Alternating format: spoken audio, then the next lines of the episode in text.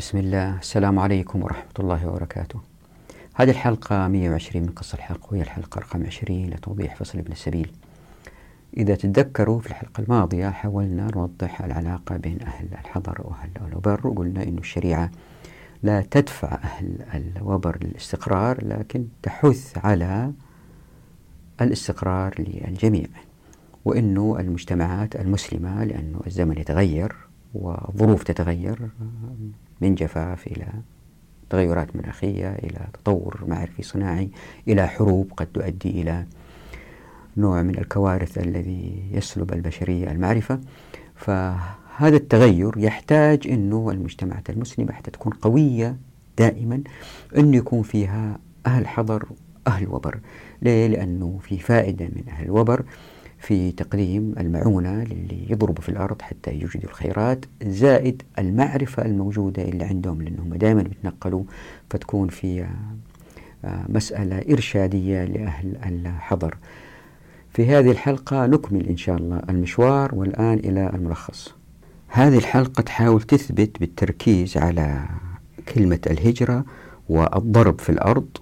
أن المجتمع المسلم يحتاج إلى هاتين الحركيتين حتى يكون قوي على مستوى عالمي حتى لا يظهر الفساد في الكرة الأرضية فالهجر زي ما هو معروف الانتقال لفرد أو لجماعة من جماعة إلى جماعة أخرى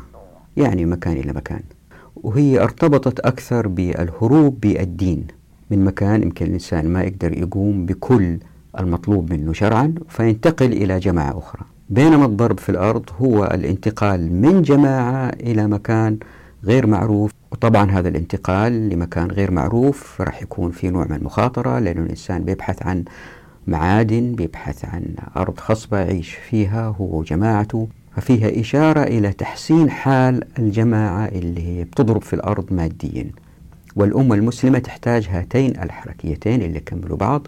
لأنه الهجرة تؤدي إلى الانتقال إلى مواضع أفضل مع جماعة أفضل فتزداد الأمة تمكين بظهور هذه الكتل البشرية من المسلمين اللي يتآزروا مع بعض ويزدادوا قوة بكثرتهم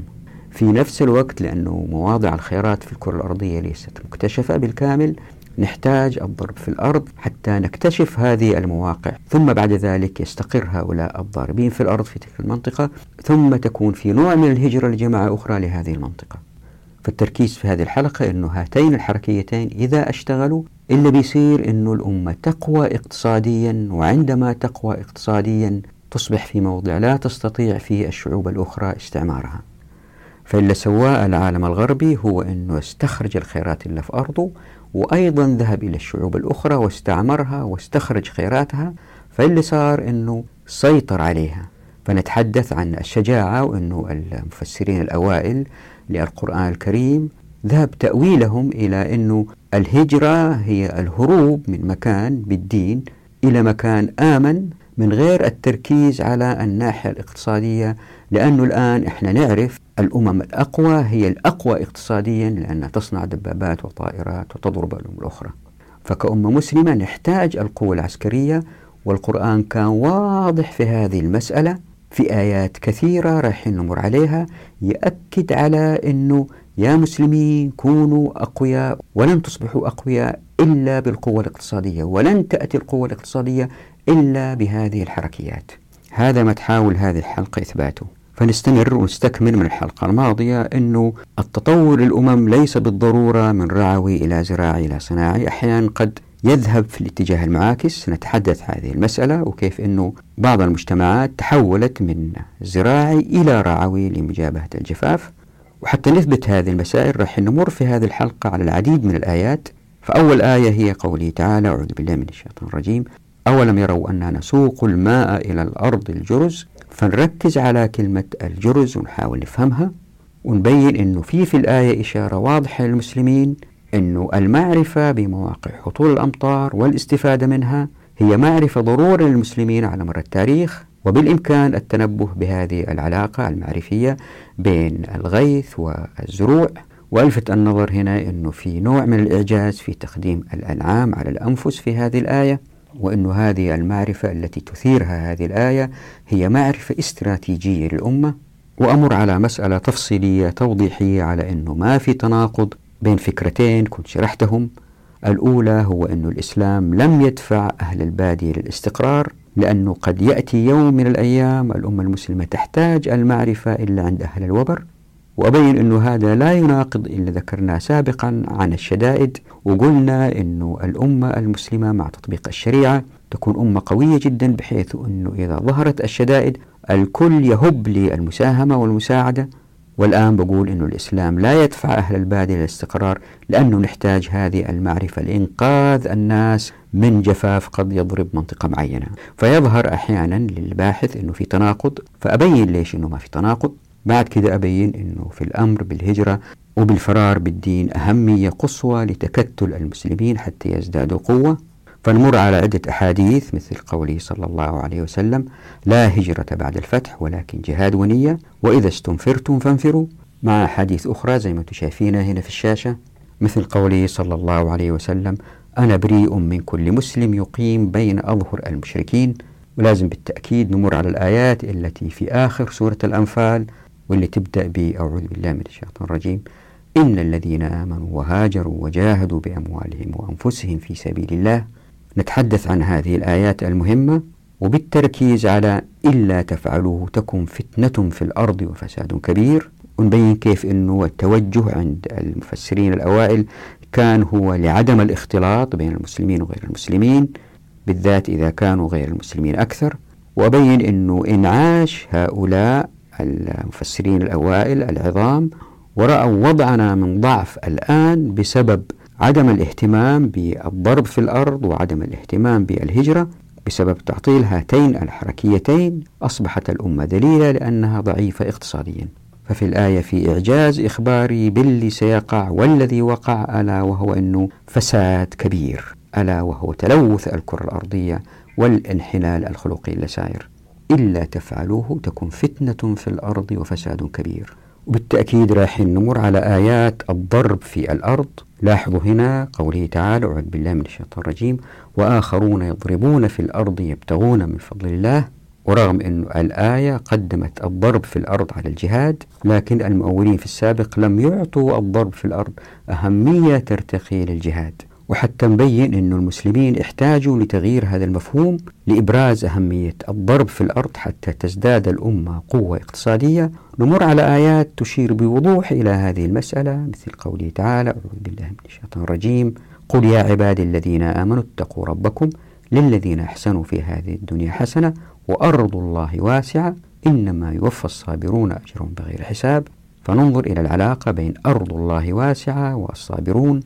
وأحاول من هذه الآيات أبين أنه نظرة التأويل في السابق كانت نظرة ماضوية يعني ناس عندهم إشكالية في مكان معين وهربوا من تاريخهم هذا السابق اللي كانوا فيه إلى موضع جديد حيث جماعة جديدة حتى يعيشوا بأمان ويزاولوا شعائرهم الدينية من غير أي تعكير وأنه أيضا هناك تأويل آخر توضح هذه الآيات بوضوح وهو النظرة المستقبلية للأمور يعني في فرد أو جماعة ساكنين ومرتاحين مع جماعتهم ينطلقوا ويضربوا في الأرض للبحث في المجهول ولأنه في أجر كبير في هذه المغامرة في البحث عن المجهول الذي سيزيد الأمة المسلمة قوة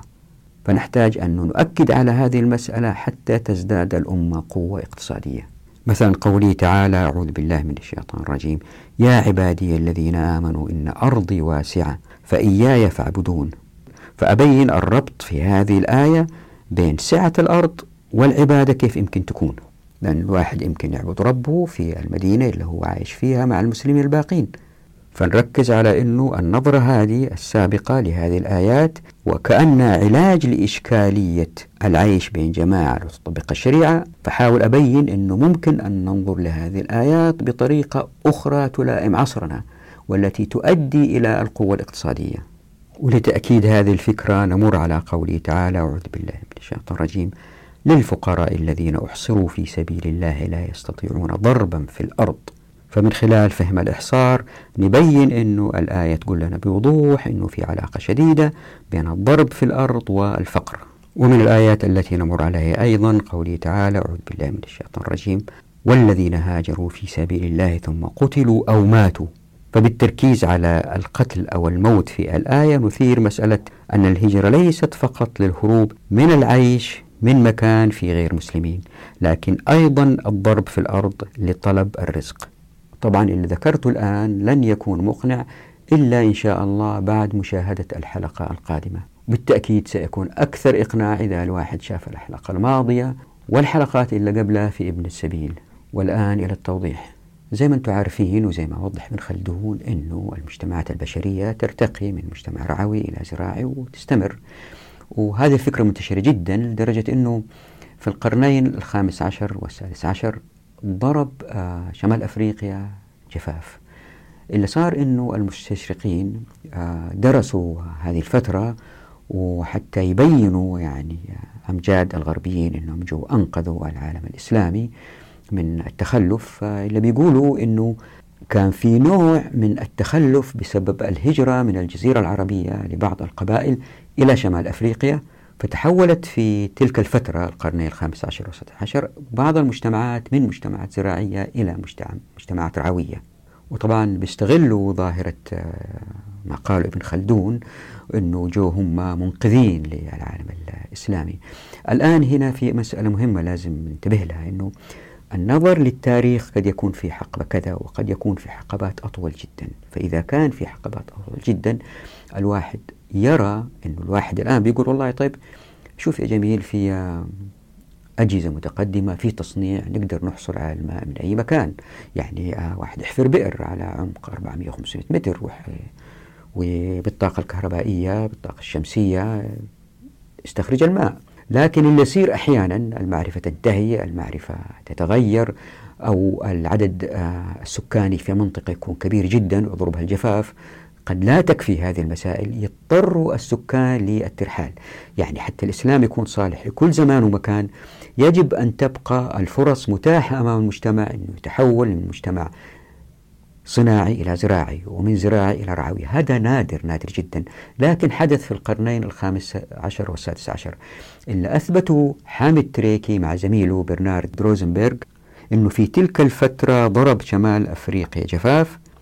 فقامت القبائل العربية اللي كانت مهاجرة من الجزيرة العربية وهم قبائل بني هلال وبني سليم وبني معقل واللي اندفعت في السهول الأطلسية واستقرت في المناطق الزراعية قامت بالتحول من الاقتصاد الزراعي للاقتصاد الرعوي لأنه كانت المعرفة الرعوية لا تزال عندهم ذلك الوقت فبسبب انتشار المجاعة والأوبئة ومن ثم الوفيات كان الجفاف جدا مؤثر فظهر عدم الاتزان بين عدد الأيدي العاملة وما تنتجه الأرض زراعيا ففي الاقتصاد الرعوي تكون الحاجة للأيدي العاملة أقل مقارنة بالاقتصاد الزراعي زي ما هو معروف مقابل مساحة أكبر من الأرض وذلك بتعلم سكان المناطق الجافة حياة الترحال فتم إنقاذ الناس من المجاعة وبعد ما انقضى الجفاف رجعت كفة الاستيطان مرة أخرى وعادت المجتمعات الاقتصاد الزراعي يعني اللي قاله ابن خلدون ليس صحيح الدوام لكن خلينا نفكر في مسألة أنه ليس بالضرورة أنه يكون المجتمع رعوي ومتخلف يمكن المجتمع يكون رعوي ومتحضر جدا لأنه عنده مصانع ألبان متنقلة وعنده آه آه، مثلا الأجهزة هذه اللي تطير وبها يوجهوا الأبقار أو الجمال آه، من مكان إلى آخر وسيطر عليها من غرفة آه، كمبيوتر وواحد يعني يفكر في هذا الخط وخياله يسرح بالأشياء هذه اللي يمكن إيجاد مجتمع متنقل رعوي ومكتفي وعايش بسعادة تامة وعنده كل التقنية الموجودة لأنه بيقدر بيتصل بالإنترنت بالعالم كله ويقدر يطلب بالبريد الأشياء اللي يحتاجها اللي ما يمكن هو يصنعها بعد ما كتبت هذا الفصل عام 2008 وأثناء مراجعته آه، قرأت خبر أنه في مؤسسة أوكسفام كان في في القرن الأفريقي جفاف شديد والناس المستقرين بدأوا يموتوا من العطش وطبعا من الجوع لأنه ما في ما في زراعة فاقترحت اوكسفام وبدأت تعلم السكان اللي هم حضر اللي هم يعتمدوا على الزراعة أكثر تعلمهم الحياة الرعوية ليه؟ لأنه أهل البادية اللي تنقلوا عندهم معرفة ما هي موجودة عند أهل الحضر ألا وهي كيف التنبؤ أين تسقط الأمطار وحتى إذا ما كان عندهم هذا التنبؤ طبعا الأيام هذه سهلة المسألة هذه من الأرصاد لكن حتى إذا ما عندهم هذه الإمكانيات بعد ما تهطل الأمطار يذهبوا للمناطق اللي هطلت في الأمطار ويعرفوا هذا يقول لي ده ده يقول لي ده لأنه ناس يعني كل 50 30 كيلو يمكن في مستوطنة صغيرة أو خيمة أو سكان فتنتقل الأخبار بسرعة وال... لأنه هذا هذا خبر مهم وكبير يعني أنه هطلت أمطار في هذه المنطقة فبالتأكيد تظهر النباتات فيروحوا لها ويستقروا فيها بالتالي ينقذوهم من الموت خلينا ننظر إلى قوله تعالى أعوذ بالله من الشيطان الرجيم في سورة السجدة أولم يروا أننا نسوق الماء إلى الأرض الجرز فنخرج به زرعا تأكل منه أنعامهم وأنفسهم أفلا يبصرون اللي واضح من الآية أن الآية فيها إفادة أن الأمطار رح تهطل وأحيانا ستهطل في مناطق لا يتوقعها ابن آدم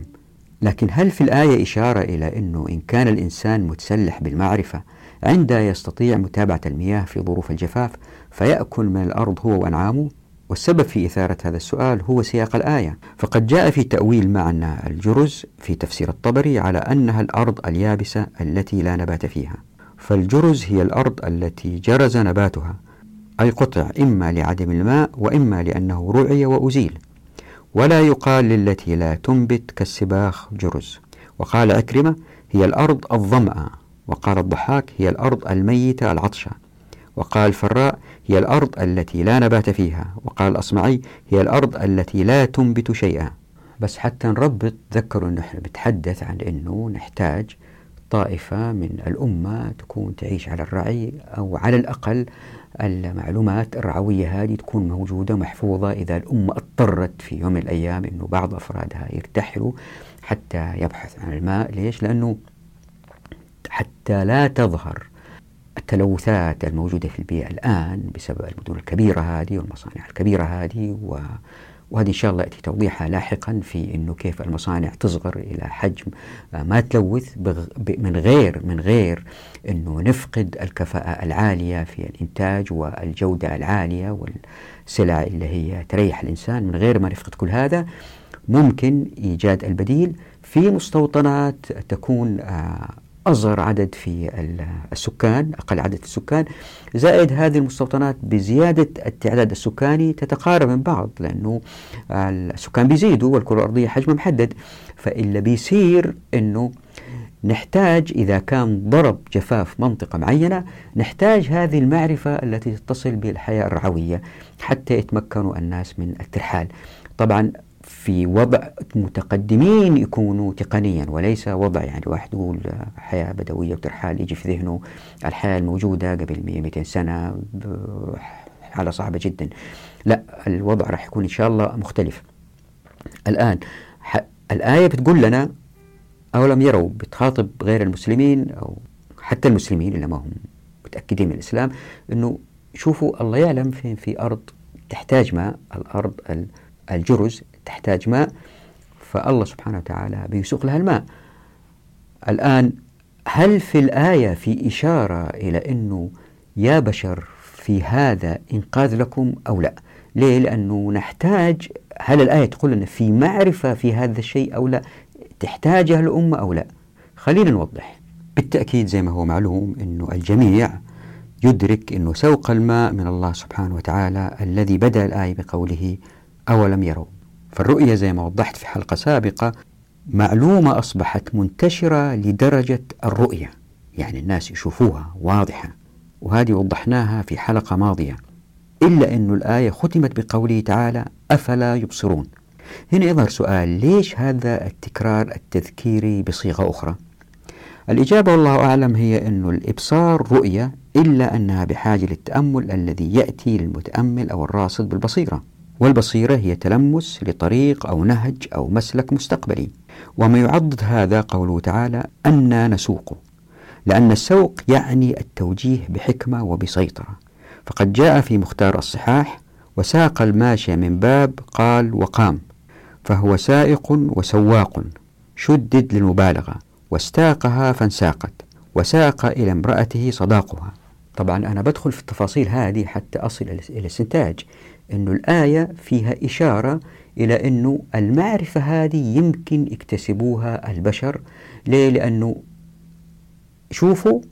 أبصروا إذا في احتمال الآية تقول لنا يا بشر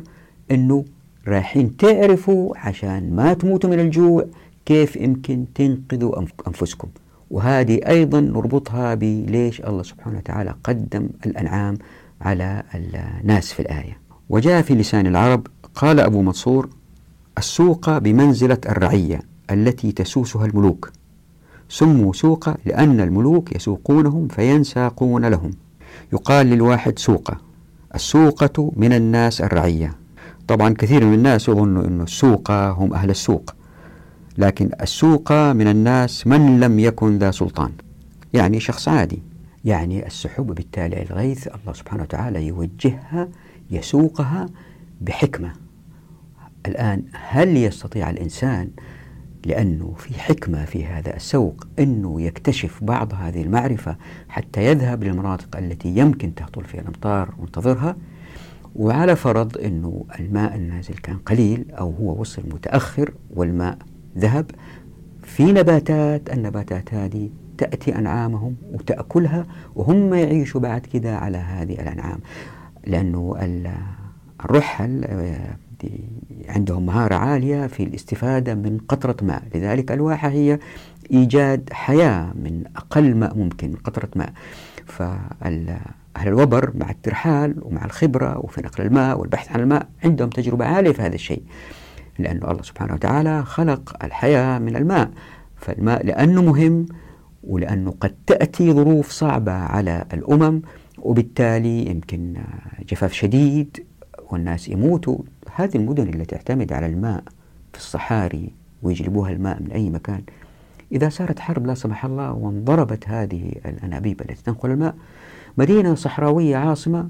نصف سكان إذا ما كان ثلثينهم راح يموتوا من العطش لأن المخزون المائي اللي فيها ما يكفي فهذه مسألة خطيرة يعني ما هي ما هي مسألة سهلة لذلك الإسلام حتى ما تكون الأمة مستعبدة استراتيجيا من حيث الماء الله سبحانه وتعالى في هذه الآية بيقول يا ناس انتبهوا ترى في معرفة عن مواقع الجرز هذه اللي يمكن يأتي فيها الماء تقدروا تذهبوا إليها وتستفيدوا من هذا الماء حتى لو وصلتم متأخرين أنعامكم تأكل منها بعدين أنتم فشوفوا الحكمة الإعجازية في تقديم الأنعام على الأنفس في هذه الآية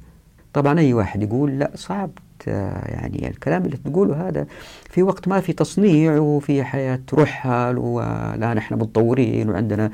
خزانات مياه وعندنا نعم هذا كله موجود لكن قد تتغير الظروف النفط ينقطع الإسلام ما جاء لناس في حقبة معينة في أرض معينة الإسلام أتى للبشرية كلها إلى يوم القيامة فلا بد أن تكون آه، تعليماته وتوجيهاته تكفي جميع هؤلاء البشر إلى قيام الساعة ومنها الاحتراز من قيام حروب بين هذه الشعوب وبعد كذا بعد هذه الحروب بعد ما الخزانات هذه الوقود يمكن آه، آه، تنفذ أو آه، اللي يصير يمكن تأتي مجاعة شديدة بسبب الجفاف تحتاج الأمة إلى هذه المعرفة أنا ما بقول انتبهوا أنا ما بقول نرجع للحياة الرعوية لا أنا بقول هذا احتياط يجب ألا نضيعه من بين أيدينا بالذات أن القرآن نبه على هذه المسألة والقرآن صالح لكل الأزمان يمكن هنا واحد يجي يقول والله يا جميل أنت عندك تناقض لأنك الآن بتقول والله الإسلام ما دفع أهل البادية إلى الاستقرار لأنه نحتاج في ظرف من الظروف في تاريخ الأمة في مسارها في وقت معين نحتاج إلى المعرفة الرعوية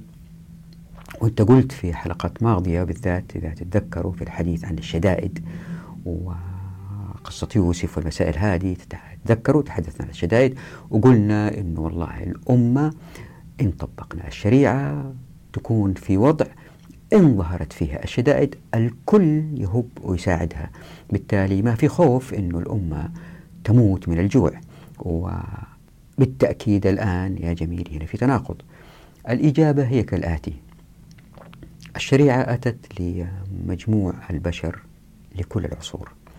فإن طبقنا الشريعة لأجيال كثيرة بعدها تظهر المستوطنات اللي هي بين مسافات ما هي بعيدة آه، بالذات مع الزيادة السكانية ولأنه هذه المستوطنات كلها قريبة من بعض وفيها نوع من الاستقلال هذه يأتي إن شاء الله آه، توضيحها في الحديث عن الخطط هذه المستوطنات مستقلة ولأنها مستقلة وتعتمد على بعض وقلوبهم على بعض يهبوا لمساعدة بعض هذا إن طبقنا الشريعة لآجال لكن إن لم نطبق الشريعة لإجال ولم تكن آه، المسافة بين هذه المناطق متقاربة وكانت في منطقة بالذات سكان الكرة الأرضية في التعداد الآن ليسوا كثيرين 7.8 بليون والكرة الأرضية تشيل أكثر من ذلك بكثير عندها تتقارب المستوطنات فاللي بيصير أنه تبقى منطقة مسلمة بتطبق الشريعة في معزل عن الكل لأنه في انخفاض في التعداد السكاني عندها لو المجاع لو الجفاف ضرب هذه المنطقة لفترة طويلة تتأثر عندها تحتاج هذه الجماعة أنها تتحول إلى الحياة الرعوية بغض النظر يعني لا يعني حياة رعوية أنهم يصيروا مبهدلين وساكنين في خيام لا يمكن تكون عندهم موبل هومز يعني المباني اللي هي تتحرك وتكون عندهم تقنية متقدمة جدا بس يرتحلوا إلى أماكن المياه لأن الماء المصدر الأهم للحياة فما في تناقض لكن في منظور مختلف في حالتين مختلفتين والإسلام لأنه صالح لكل زمان ولكل مكان أتى لجميع البشر في جميع الأزمان للتناقض آه، مجابهة الظروف المختلفة والتي بالتأكيد آه، بسبب التغير المناخي قد يظهر فيها الجفاف في مناطق معينة زي ما أنتم شايفين الآن بالتغيرات المناخية الآن يعني سمعت قبل كم يوم أنه الحرارة في كندا وصلت فوق 40 هذا شيء عجيب يعني شيء لا يخطر على بال ففي تغيرات مناخية قادمة الله سبحانه وتعالى لطيف بعباده حتى يزول لبس هذا التناقض ونفهم الفكرة أكثر لابد أنه نمر على موضوع الهجرة زي ما انتم عارفين عندما أتى الإسلام كانوا المسلمين ضعاف وأحيانا الواحد يكون لوحده ويؤذوه الكفار فكان في أمر بالهجرة حتى المسلمين يتآزروا ويتكاتفوا ويدافعوا عن بعض وبعد فتح مكة تغيرت الأحوال لأنه بدأ يصير نوع من الأمن والاستقرار للمسلمين فعن طاووس عن ابن عباس أن رسول الله صلى الله عليه وسلم قال لا هجرة بعد الفتح ولكن جهاد ونية وإذا استنفرتم فانفروا وفي حديث أيضا عن عمرو بن دينار عن طاووس أن الرسول صلى الله عليه وسلم قال استقروا على سكناكم فقد انقطعت الهجرة ولكن جهاد ونية فإذا استنفرتم فانفروا وعندما قدم سلمى بن الأكوع إلى المدينة فلقيه بريدة فقال ارتددت يا سلمى عن هجرتك فقال معاذ الله والله إني في إذن من رسول الله صلى الله عليه وسلم إني سمعت رسول الله صلى الله عليه وسلم يقول أسكن الشعاب فقال يا رسول الله إنا نخاف أن يضرنا ذلك في هجرتنا فقال أنتم مهاجرون حيث كنتم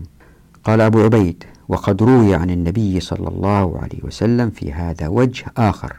أنه قال لا تنقطع الهجرة ما قوتل الكفار وزي ما هو معروف من آثار أخرى أنه هجرة الفرد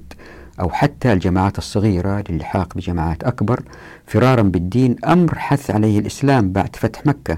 وهذا الأمر يتغير من فرض عين إلى أمر مستحب بناء على خطورة الموقف فكلما كان المسلم مستضعفا غير متمكن من دينه كلما وجبت عليه الهجرة فزي ما انتم شايفين في انه أهمية تكتل المسلمين في جماعات أمر عظيم في الإسلام فعن علي بن أبي طالب عن النبي صلى الله عليه وسلم قال المؤمنون تتكافأ دماؤهم ويسعى بذمتهم أدناهم وهم يد على من سواهم وزي ما هو معروف أنه تكتل جماعة مع بعض يؤدي إلى ازديادهم قوة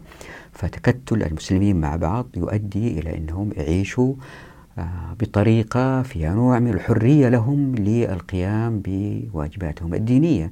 وإذا تفرقوا يمكن زي ما هو ساير الآن في بعض الجماعات اللي تعيش في العالم الغربي بيدفعوا ضرائب لدول ما تحكم بالإسلام أنا لا أريد الدخول في هذه المسألة لأنه الآن إحنا في وضع اضطراري يعني لا, لا أنا لا أتحدث عن حكم الإخوة والأخوات اللي يعيشوا في العالم الغربي في نظام ما يحكم الإسلام لا أتحدث عن هذا آه تحدثنا في هذه المسألة في حلقة سابقة وقلنا في جماعات مسلمة تعيش بين جماعات غير مسلمة وقلنا في جماعات غير مسلمة تعيش في جماعات مسلمة في تفصيل لكن زي ما انتم شايفين انه بمساله الهجره هذه في دفع للمسلمين انهم يتكتلوا ويعيشوا مع بعض وايضا بالتالي في آه، تحذير انه يا مسلم لا تعيش بين غير المسلمين. فقد جاء في الحديث الذي رواه ابو داود والترمذي ان الرسول صلى الله عليه وسلم قال: انا بريء من كل مسلم يقيم بين اظهر المشركين. قالوا يا رسول الله ولما؟ قال: لا تتراءى ناراهما طبعا نسيت أوضح أن الرسول صلى الله عليه وسلم في هذا الأمر في علماء قالوا في استثناءات للضرورة واحد مسافر العلاج أو لطلب علم يحتاجه المسلمين وحتى نأكد هذه المسألة خلينا نتأمل الآيات اللي ذكرناها سابقا واللي مرت في الحديث إلا وضعته في الشاشة إلا قالوا أبو عبيد فعن ابن جريج في قوله تعالى في آخر سورة الأنفال أعوذ بالله من الشيطان الرجيم إن الذين آمنوا وهاجروا وجاهدوا بأموالهم وأنفسهم في سبيل الله والذين آووا ونصروا أولئك بعضهم أولياء بعض والذين آمنوا ولم يهاجروا ما لكم من ولايتهم من شيء حتى يهاجروا وإن استنصروكم في الدين فعليكم النصر إلا على قوم بينكم وبينهم ميثاق والله بما تعملون بصير والذين كفروا بعضهم أولياء بعض إلا تفعلوه تكن فتنة في الأرض وفساد كبير شوفوا كيف فساد كبير هذا موضوع مهم إن شاء الله نركز عليه يعني فساد كبير هو تلويث الكرة الأرضية زي ما رح نشوف إن شاء الله والذين آمنوا وهاجروا وجاهدوا في سبيل الله والذين آووا ونصروا أولئك هم المؤمنون حقا لهم مغفرة ورزق كريم والذين آمنوا من بعد وهاجروا وجاهدوا معكم فأولئك منكم وأولي الأرحام بعضهم أولى ببعض في كتاب الله إن الله بكل شيء عليم قال قال ابن عباس ترك رسول الله صلى الله عليه وسلم الناس يوم توفي على أربع منازل مؤمن مهاجر والأنصار وأعرابي لم يهاجر إذا استنصره النبي صلى الله عليه وسلم نصره وإن تركه فهو إذنه له وإن استنصروا النبي صلى الله عليه وسلم كان حقا عليه أن ينصرهم قال فذلك قوله وإن استنصروكم في الدين فعليكم النصر إلا على قوم بينكم وبينهم ميثاق والله بما تعملون بصير قال والرابعة التابعون بإحسان ومن هذا نلحظ أنه لتناصر المسلمين أهمية قصوى ندركها من الآتي قال ابن جريج وقوله إلا تفعلوه تكن فتنة في الأرض وفساد كبير يقول إلا تعاونوا وتناصروا في الدين تكن فتنة في الأرض وفساد كبير قال ابن كثير أي إن لم تجانبوا المشركين وتوالوا المؤمنين وإلا وقعت فتنة في الناس وهو التباس الأمر واختلاط المؤمنين بالكافرين فيقع بين الناس فساد منتشر عريض طويل لكن ابن كثير وغيره من المفسرين إذا عاشوا الأيام هذه ورأوا ما عليه سكان الأرض من فساد وتلوث يعني انحلال خلقي وتلوث بيئي لتعجبوا من إعجاز القرآن الكريم بالتنبؤ بالفساد والتلوث بقوله تعالى في سورة الأنفال أعوذ بالله من الشيطان الرجيم والذين كفروا بعضهم أولياء بعض إلا تفعلوه تكون فتنة في الأرض وفساد كبير ليه؟ لأنه بعدم تكتل المسلمين ويكونوا قوة راح يكون في الكرة الأرضية غير المسلمين هم الأقوى زي ما هو حادث الآن وبالتأكيد سيلوثوا الكرة الأرضية لأنهم بيحكموا بعقولهم القاصرة هذه العقول القاصرة باستخدام الأنظمة والقوانين التي أدت إلى الاحتكار والاحتكار أدى إلى إيجاد الطبقية زي ما تحدث مرارا دي الطبقية أدت إلى الفقراء إلا تم جلدهم مرارا كل يوم حتى يشتغلوا ساعات أكثر حتى ينتجوا أكثر لمواد قد لا يحتاج البشر هي لخدمة الأثرياء وهي مواد رخيصة للفقراء اللي يستهلكوها ويرموها بعد أسبوع أسبوعين إلا صار أنه بدأ التلوث يظهر في الكرة الأرضية بالذات أنه الملاك للمصانع ما هم عايشين في المصانع هذه لأنه هم ساكنين بعيد والمصانع تشتغل في مناطق تانية وعدم التلويث هو قرار منعه بيد المسؤولين اللي يمكن رشوتهم فظهر التلوث لأن الشريعة لم طبقت والشريعة تطبق إن تكتلوا المسلمين وتآزروا وكانت لهم الغلبة وانتشر الإسلام حتى إذا كان غير المسلمين لم يكونوا مسلمين يطبقوا الشريعة على المسلمين إرغام تلك الشعوب على تطبيق الشريعة حتى لو إذا ما كانوا مسلمين وإلا راح تتلوث الكرة الأرضية شوفوا الآية كيف إعجازية تبين أنه في فساد كبير قادم هؤلاء الفقهاء الأوائل لو يعرفوا أنه في فساد قادم بهذا الشكل لا نظروا إلى الآيات وقالوا عنها بتأويل آخر وهو اللي راح نوضحه إن شاء الله إذا تتذكروا في فيديوهات القذف بالغيب تحدثنا عن الصراع بين الحق والباطل وقلنا أنه حتى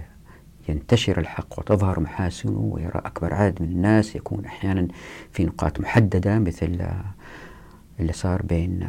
موسى عليه السلام وفرعون يوم الزينة وتحدثنا على أنه الجماعات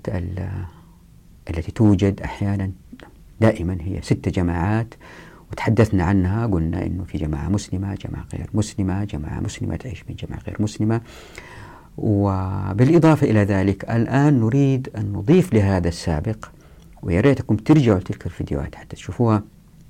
نريد للسابق الاتي انه كان المعيار زمان أول لما أولوا آيات الجهاد والقوة والنصر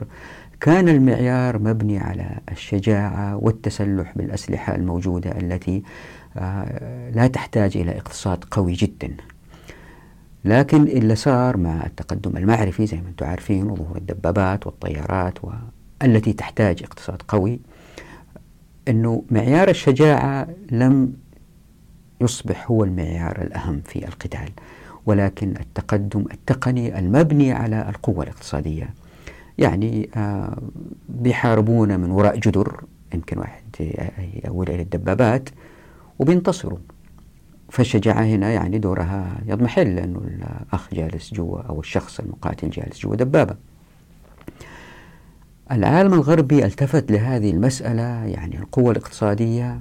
وليس فقط استخرج الخيرات اللي موجودة في أرضه لكن غزا المناطق الأخرى وبدأ يستخرج خيراتها واستعمر تلك الشعوب حتى يستأثر فيها لنفسه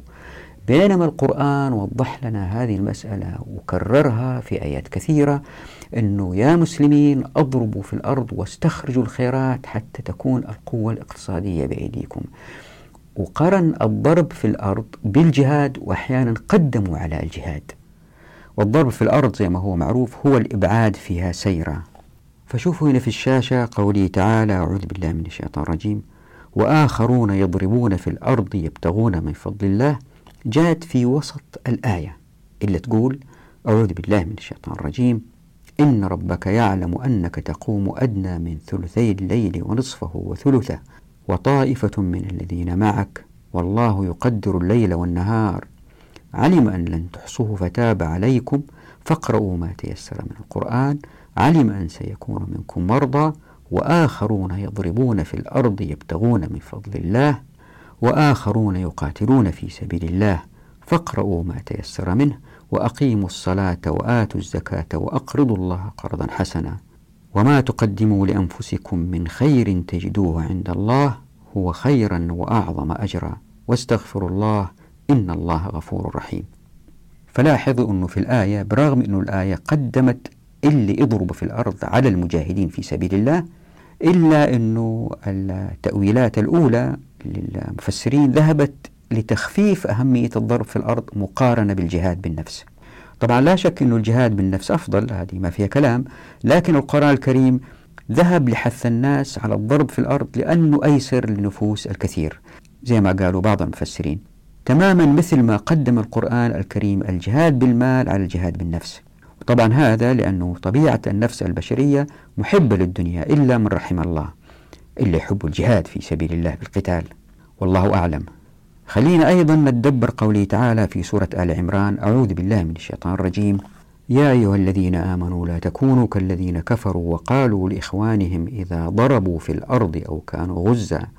لو كانوا عندنا ما ماتوا وما قتلوا ليجعل الله ذلك حسرة في قلوبهم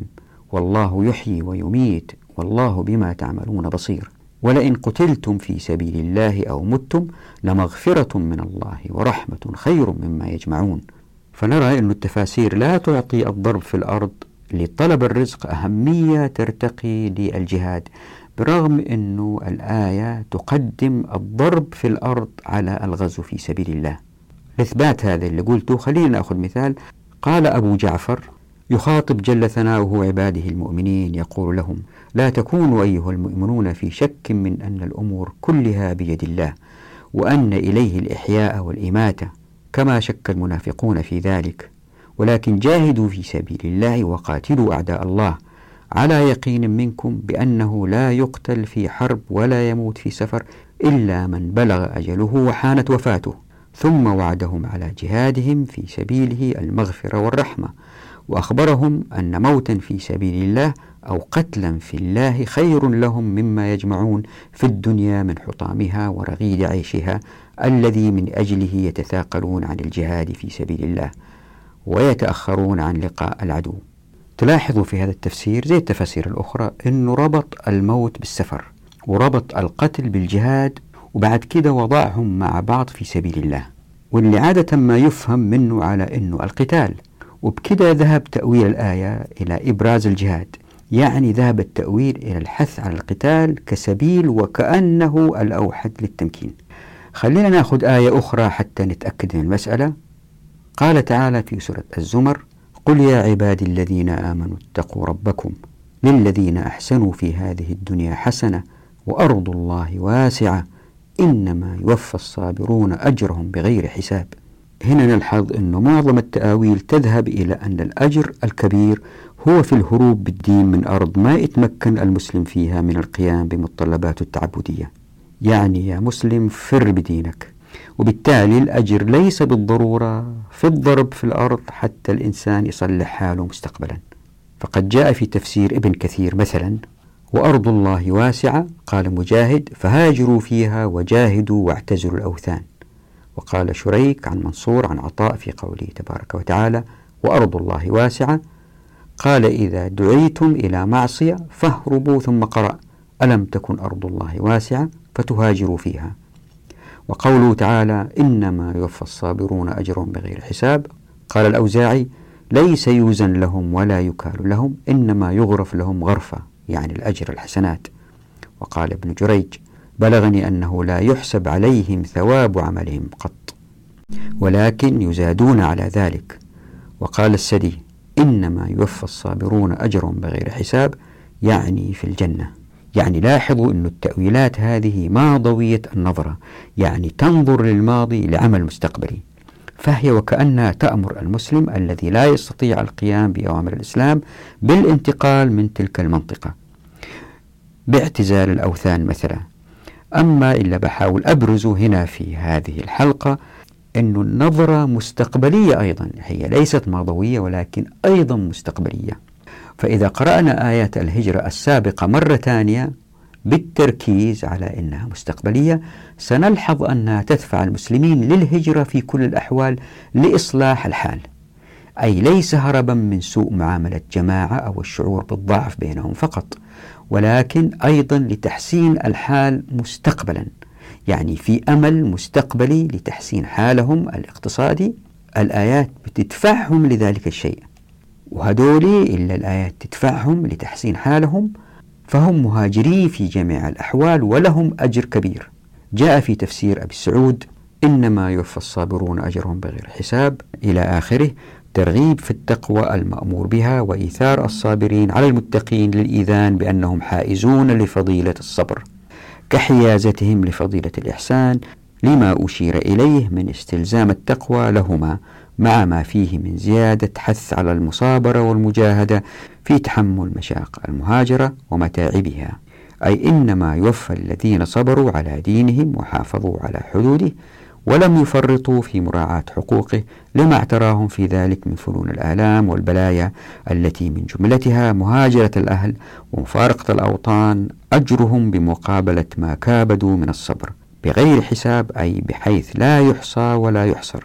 يعني شوفوا التركيز على أنه فرد أو جماعة مهم قادرين يقوموا بما هو مطلوب منهم شرعا وبالتالي تكبدوا مصاعب الهجرة وبالتالي الغربة لذلك أجرهم جزيل وقال تعالى في سورة العنكبوت أعوذ بالله من الشيطان الرجيم يا عبادي الذين آمنوا إن أرضي واسعة فإياي فاعبدون فشوفوا الآية كيف واضحة التي تصف الأرض اللي خلقها الله سبحانه وتعالى كيف إنها واسعة فاعبدون يعني كيف لازم تتحرك وتصير نوع من العبادة فإذا الواحد نظر المسألة بهذا الشكل ولاحظ المدن الآن والناس مثلا في النادر يهاجروا منا لأنهم مرتاحين حول أقاربهم حول أهاليهم خلينا نقول مثلا في مجموعة خبازين فرانين آه، وفي نوع من التنافس على على الخبز فالسعر ماسك حاله من غير آه، ارتفاع لأنه عدد الخبازين كبير ويتنافسوا في الجودة وما إلى ذلك لكن إذا واحد منهم سافر وراح المنطقة ما فيها مخبز أو فيها مخبز واحد واحتاجوا مخبز آخر إيش اللي بيصير؟ اللي بيصير أنه سكان تلك المناطق بيرتاحوا وهو يمكن عنده معرفة جديدة ما هي موجودة عند الخباز في تلك المنطقة فيضيف لهذه المعرفة وتنتشر المعرفة وتتسهل عملية الإنتاج بتكلفة أقل بجودة أعلى لذلك الشريعة تحث الناس على الانتقال من منطقة لأخرى منطقة ضاق, ضاق عليك فيها الرزق روح لمنطقة أخرى هذا بالإضافة إلى أنه للناس الضرب في الأرض الذهاب لمناطق ما حد أحياها احيوا هناك مزارع بالتدريج تبدأ العملية بالرعي بعدين بالزراعة بعدين تأتي المصانع بالتدريج مثلا المنطقة فيها رعي جيد وفيها احتمال زيادة نسبة الأبقار بكثرة تظهر مصانع الجلود ويمكن مناطق فيها تكلمنا في هذا مرارا وتكرارا فوسفات أو ألمنيوم وتظهر مصانع الألمنيوم هناك وبالتدريج بالتدريج بالضرب في الأرض في مسألة هنا لازم نلتفت لها أنه الأوقاف ذهبت أكثرها على أنه هذا شيء جيد أنا ماني ضد هذا الشيء بناء المساجد بناء آه، سبيل ماء تيسير أمور اللي عايشين في منطقة معينة لكن في النادر نجد أنه واحد سوى أوقاف أو مجموعة اجتمعوا مع بعض سووا أوقاف طريق ليش ما يكون مثلا طريق يصل بين منطقة إلى منطقة نائية بعيدة وبالتالي الطريق هذا يفتح للناس اللي هم يمكن يسكنوا حول هذا الطريق فرص عمل كبيرة وكثيرة ويزداد المؤمنون قوة ليه؟ بأنه الناس اللي بينتقلوا لهذه المناطق بسبب فتح الطريق بسبب هذه الأوقاف وهذه صدقة جارية جارية جارية لأنه الناس اللي بينتقلوا لهذه المناطق الجديدة بسبب هذه الأوقاف بيتمكنوا ويكونوا دافعين للزكاة ويصيروا داعمين للاقتصاد هم وأبنائهم يتحسن حالهم لأنه أبنائهم في وضع أفضل والأجر الذي يأتي من وراء هذا الطريق ما له نهاية ما له حدود فليش التركيز دائما أنا ما أقول ما نوقف في المساجد أو في المناطق المسكونة لا فتح طرق جديدة كأوقاف فيها خير كثير جدا للمسلمين وكيف الناس يصلوا إلى هذه المناطق إذا أرض الله واسعة وما يقدروا يسافروا فإياي فاعبدون شوفوا الآية كيف واضحة تركز على السعة في الأرض والانتقال حتى يزدادوا المسلمين القوة شوفوا أحمد بن حنبل رضي الله عنه إيش قال في تفسير هذه الآية قال رسول الله صلى الله عليه وسلم البلاد بلاد الله والعباد عباد الله فحيثما أصبت خيرا فأقم وجاء في المعجم الأوسط عن هشام بن عروة عن أبيه عن عائشة أن رسول الله صلى الله عليه وسلم قال التمسوا الرزق في خبايا الأرض فإذا كان العمل عبادة وكثير من الحديث والآيات تدل على هذا سنأتي إليها في فصل البركة الإنسان اللي يعمل بإيده الإنسان اللي ينتج بدماغه أول كان العمل بإيده الآن أيضا بالدماغ بتطبيقات في الحاسب الآلي اللي يكون العمل إذا كان في الإنتاج فالإنسان إذا نظر لهذه الآيات يلحظ أنها آيات مستقبلية التخطيط للمسلمين فرادى التخطيط عليه كلام تحدثنا فيه انه التخطيط جماعه تخطط لاخرين لا هذا لانه يغير مقصود الحقوق لا الانسان يخطط نفسه الجماعه تخطط لنفسها تنتقل من منطقه الى اخرى في خير كثير لانه في خبايا الارض في رزق كثير في خير كثير عندها بازدياد الافراد فرادى قوه اقتصاديه ولانه الامه مجموعه افراد تزداد الأمة قوة اقتصادية عندها تتمكن من خلال الأوقاف ومن خلال العمل العسكري عبادة أنها تكون أمة عزيزة وقوية عسكريا عندها تخضع لها باقي الشعوب عندها كل سكان الأرض يحكموا بالشريعة في الحقوق عندها لن تتلوث الكرة الأرضية هذا شرط إن لم نحكم بالشريعة ستتلوث الكرة الأرضية لا محالة لأنه أي نظام من وضع عقلي عقل بشري قاصر يؤدي إلى الاحتكار وبالتالي إلى الطبقية وبالتالي إلى المزيد من الاستهلاك الذي ما له داعي أو الاستهلاك لمواد تتلف بسرعة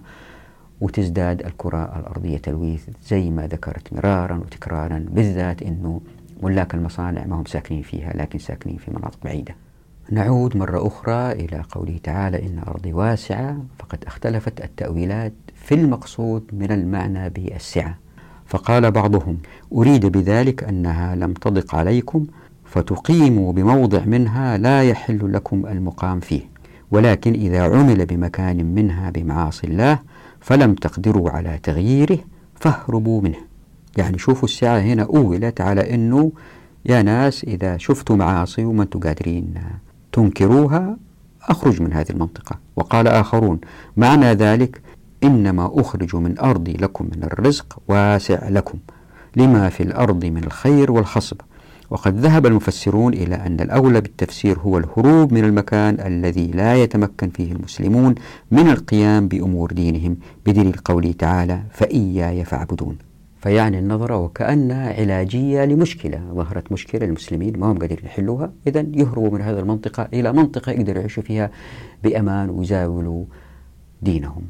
طبعا إذا عاش هؤلاء المفسرين لهذه الآيات حالنا الآن وشافوا الضعف اللي فيه المسلمين وشافوا القوة الاقتصادية القوية للغرب اللي بيصنعوا الطائرات والدبابات واللي بيضربوا فيها المسلمين لو رأوا هذا لذهبوا والله أعلم إلى التأويل الآخر أنه النظرة مستقبلية انتشروا يا مسلمين في الأرض وتقووا اقتصاديا حتى تتمكنوا عسكريا من أفضل الطرق لفهم القرآن هو تأويل القرآن بالقرآن لاحظوا هنا وضوح الربط بين الضرب في الأرض وسعة الرزق قال تعالى في سورة البقرة أعوذ بالله من الشيطان الرجيم للفقراء الذين أحصروا في سبيل الله لا يستطيعون ضربا في الأرض يحسبهم الجاهل أغنياء من التعفف تعرفهم بسيماهم لا يسألون الناس إلحافا وما تنفقوا من خير فإن الله به عليم وزي ما هو معروف نزلت هذه الآية في فقراء المهاجرين في المدينة المنورة وحض الناس عشان يتصدقوا عليهم وأنه سبب فقرهم هو عدم تمكنهم من الضرب في الأرض سعيا للرزق يعني وكأن في الآية دليل انتبهوا دليل واضح على أنه عدم الضرب في الأرض سيؤدي للفقر يعني في ربط واضح بين عدم الضرب في الأرض والفقر وكأنه فيها مؤشر على أن أهم مسبب للفقر هو عدم المقدرة على التحرك والسفر إلى مناطق أخرى فقال الطبري في معنى الإحصار أنه تصير للرجل المحصر بمرضه أو فاقته أو جهاده عدوه وغير ذلك من علله إلى حالة يحبس نفسه عن التصرف في أسبابه وقال أبو جعفر في قوله تعالى لا يستطيعون ضربا في الأرض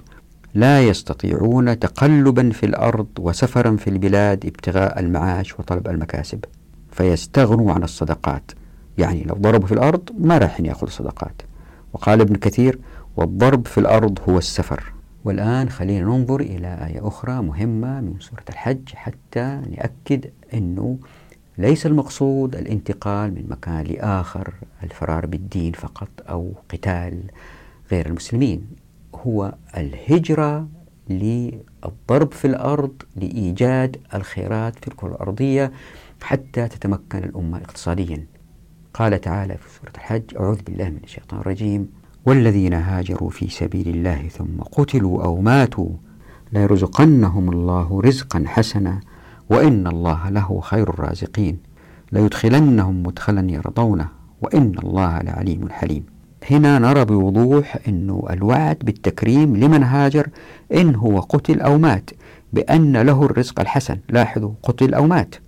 وإن نظرنا للتأويل الآتي لابن كثير نلحظ أنه كما في التأويلات السابقة في توجه في التأويل على أن الهجرة هي السفر فرارا من غير المسلمين أو لقتالهم في الأغلب واللي بحاول أثبته هو أنه الهجرة هي أقرب في التأويل إلى الضرب في الأرض لتحسين الحالة الاقتصادية وضعت هنا في الشاشة وما في داعي نقرأها تأويل ابن كثير في خمسة لوح ويمكن الملحوظة الأهم في التأويل لابن كثير هو قول فضالة بن عبيد الأنصاري صاحب رسول الله صلى الله عليه وسلم واللي قال والله ما أبالي من أي حفرتيهما بعثت اسمعوا كتاب الله والذين هاجروا في سبيل الله ثم قتلوا أو ماتوا في مقولة هذه في إشارة إلى التساوي في الأجر بين اللي هاجر وقتل واللي هاجر ومات وفي هذا والله أعلم استنتاج أن الهجرة ليست بالضرورة القتال بل قد تكون بالضرب في الأرض لطلب الرزق كيف؟ خليني أثير سؤال توضيحي إذا تتذكروا في فصل دولة الناس تحدثت عن الشهيد وعظم أجره وتحدثنا عن هذه المسألة في عدة محاور الآن يظهر سؤال هل هذا اللي بحاول أوضحه الآن من أنه الضرب في الأرض في أجر كبير هل هذا يعارض اللي استنتجناه في فصل دولة الناس عن مكانة الشهيد؟ خلينا نوضح تأويل ابن كثير والتأويلات الأخرى المشابهة اللي أولت الهجرة المنتهية بالقتل على أنها جهاد وأن الهجرة المنتهية بالموت وهي موت حتف الأنف من غير قتال على الفرش وأنها أيضا لابد وأن تكون جهاد هذه التأويلات تساوي بين المقتول والميت اتجهت على أن كلا النهايتين هي في المعركة لذلك كان التأويل أن هنالك نوع من التسوية لأن النية للاثنين هي الخروج للقتال لرفع كلمة الله عز وجل لاحظوا هنا في ملحوظة دقيقة وهي أنه إن كانت الهجرة كما كانت في عهد الرسول صلى الله عليه وسلم من ترك الديار من بين غير المسلمين يعني من مكة المكرمة إلى الرسول صلى الله عليه وسلم في المدينة المنورة فالتأويل اللي قاله ابن كثير دقيق ونافذ ليه؟ لأن الفرد المهاجر قد يقتل أو يموت في الطريق وقبل الوصول للمدينة المنورة يعني الآية تصف حالة محددة لوقت محدد وكأنها صالحة لذلك الوقت ولكن لأن الآية صالحة بالطبع لكل الأزمان فيمكن الواحد يعني يقول والله أعلم أنه سبب نزولها ممكن ننزل على وقائع أخرى غير محددة أو مرتبطة بالماضي فالحاجة للهجرة ستظهر مرارا وتكرارا على مر التاريخ مستقبلا فإذا كان الهدف من الهجرة هو رفع شأن المسلمين وذلك بالانضمام للجماعة المؤمنة هذا الهدف سيتحقق بالضرب في الأرض أيضا بفراق الجماعة المؤمنة لمنطقة بها خيرات لأن في هذا رفع لشأن الأمة المؤمنة اقتصاديا يعني ليس بالضرورة الترك والفرار إلى جماعة مؤمنة ولكن أيضا ترك جماعة مؤمنة والذهاب إلى مناطق يمكن المهاجر هو أول شخص يذهب إليها للبحث في الخيرات في الكرة الأرضية ولأن هذا الضارب في الأرض سيجد الكثير من المشاق وبالذات إن ذهب لموقع جديد فهو من أوائل من سكن بها لأن بها خيرات مكتشفة حديثة ففي هذا خير كثير المسلمين لذلك فإن أجره عظيم إن خلصت نيته كما قال تعالى في سورة الزمر أعوذ بالله من الشيطان الرجيم قل يا عبادي الذين آمنوا اتقوا ربكم للذين أحسنوا في هذه الدنيا حسنة وأرض الله واسعة إنما يوفى الصابرون أجرهم بغير حساب ممكن الواحد يجادل ويقول أنه الأجر عظيم لأنه في هذه الهجرة لهذا الفرد قوة وعزة عسكرية أيضا ليه؟ لأنه تكثر الخيرات بهجرة هذا الشخص من خلال تراكم الخيرات التي بأيدي المسلمين وبالطبع هذا ما ينفي أن تكون الهجرة أيضا من قلب مستوطنات المسلمين إلى أطرافها حيث لقاء العدو وهذه سيأتي توضيحها إن شاء الله في الحديث عن المراغم وفي جميع الأحوال سواء الإنسان هاجر عشان انضم للجماعة المؤمنة أو ترك الجماعة المؤمنة للبحث عن الخيرات في الكرة الأرضية أو البحث عن جماعة حتى يقاتل معها غير المسلمين في جميع الأحوال الهجرة فيها مصاعب وفيها آه، معاناة لا يعلمها إلا الشخص إلا هو تغرب وهاجر والله سبحانه وتعالى بالتأكيد يعلم كل هذا ويعلم هذه المعاناة ولذلك لها الأجر الكبير ولأنهم جميعا صبوا في سواء هاجر ترك آه، جماعة مؤمنة أو أنضم جماعة مؤمنة في جميع الأحوال في هذه الهجرة خير كثير للمسلمين لذلك كان أجرها كبير والله أعلم وأيضا طبعا هي مربوطة بخلوص النية كما في الحديث المشهور عن الرسول صلى الله عليه وسلم اللي قال إنما الأعمال بالنيات وإنما لكل امرئ ما نوى وفي هذه الحالة الشخص المهاجر سواء قتل أو مات وكانت نيته رفع راية المسلمين هو إن شاء الله بإذن الله له الأجر الكبير وكأنه مجاهد وهذه إن شاء الله مسألة لم تنتهي ونحاول إن شاء الله نثبتها في الحلقة القادمة من خلال المرور على المراغمة وآيات أخرى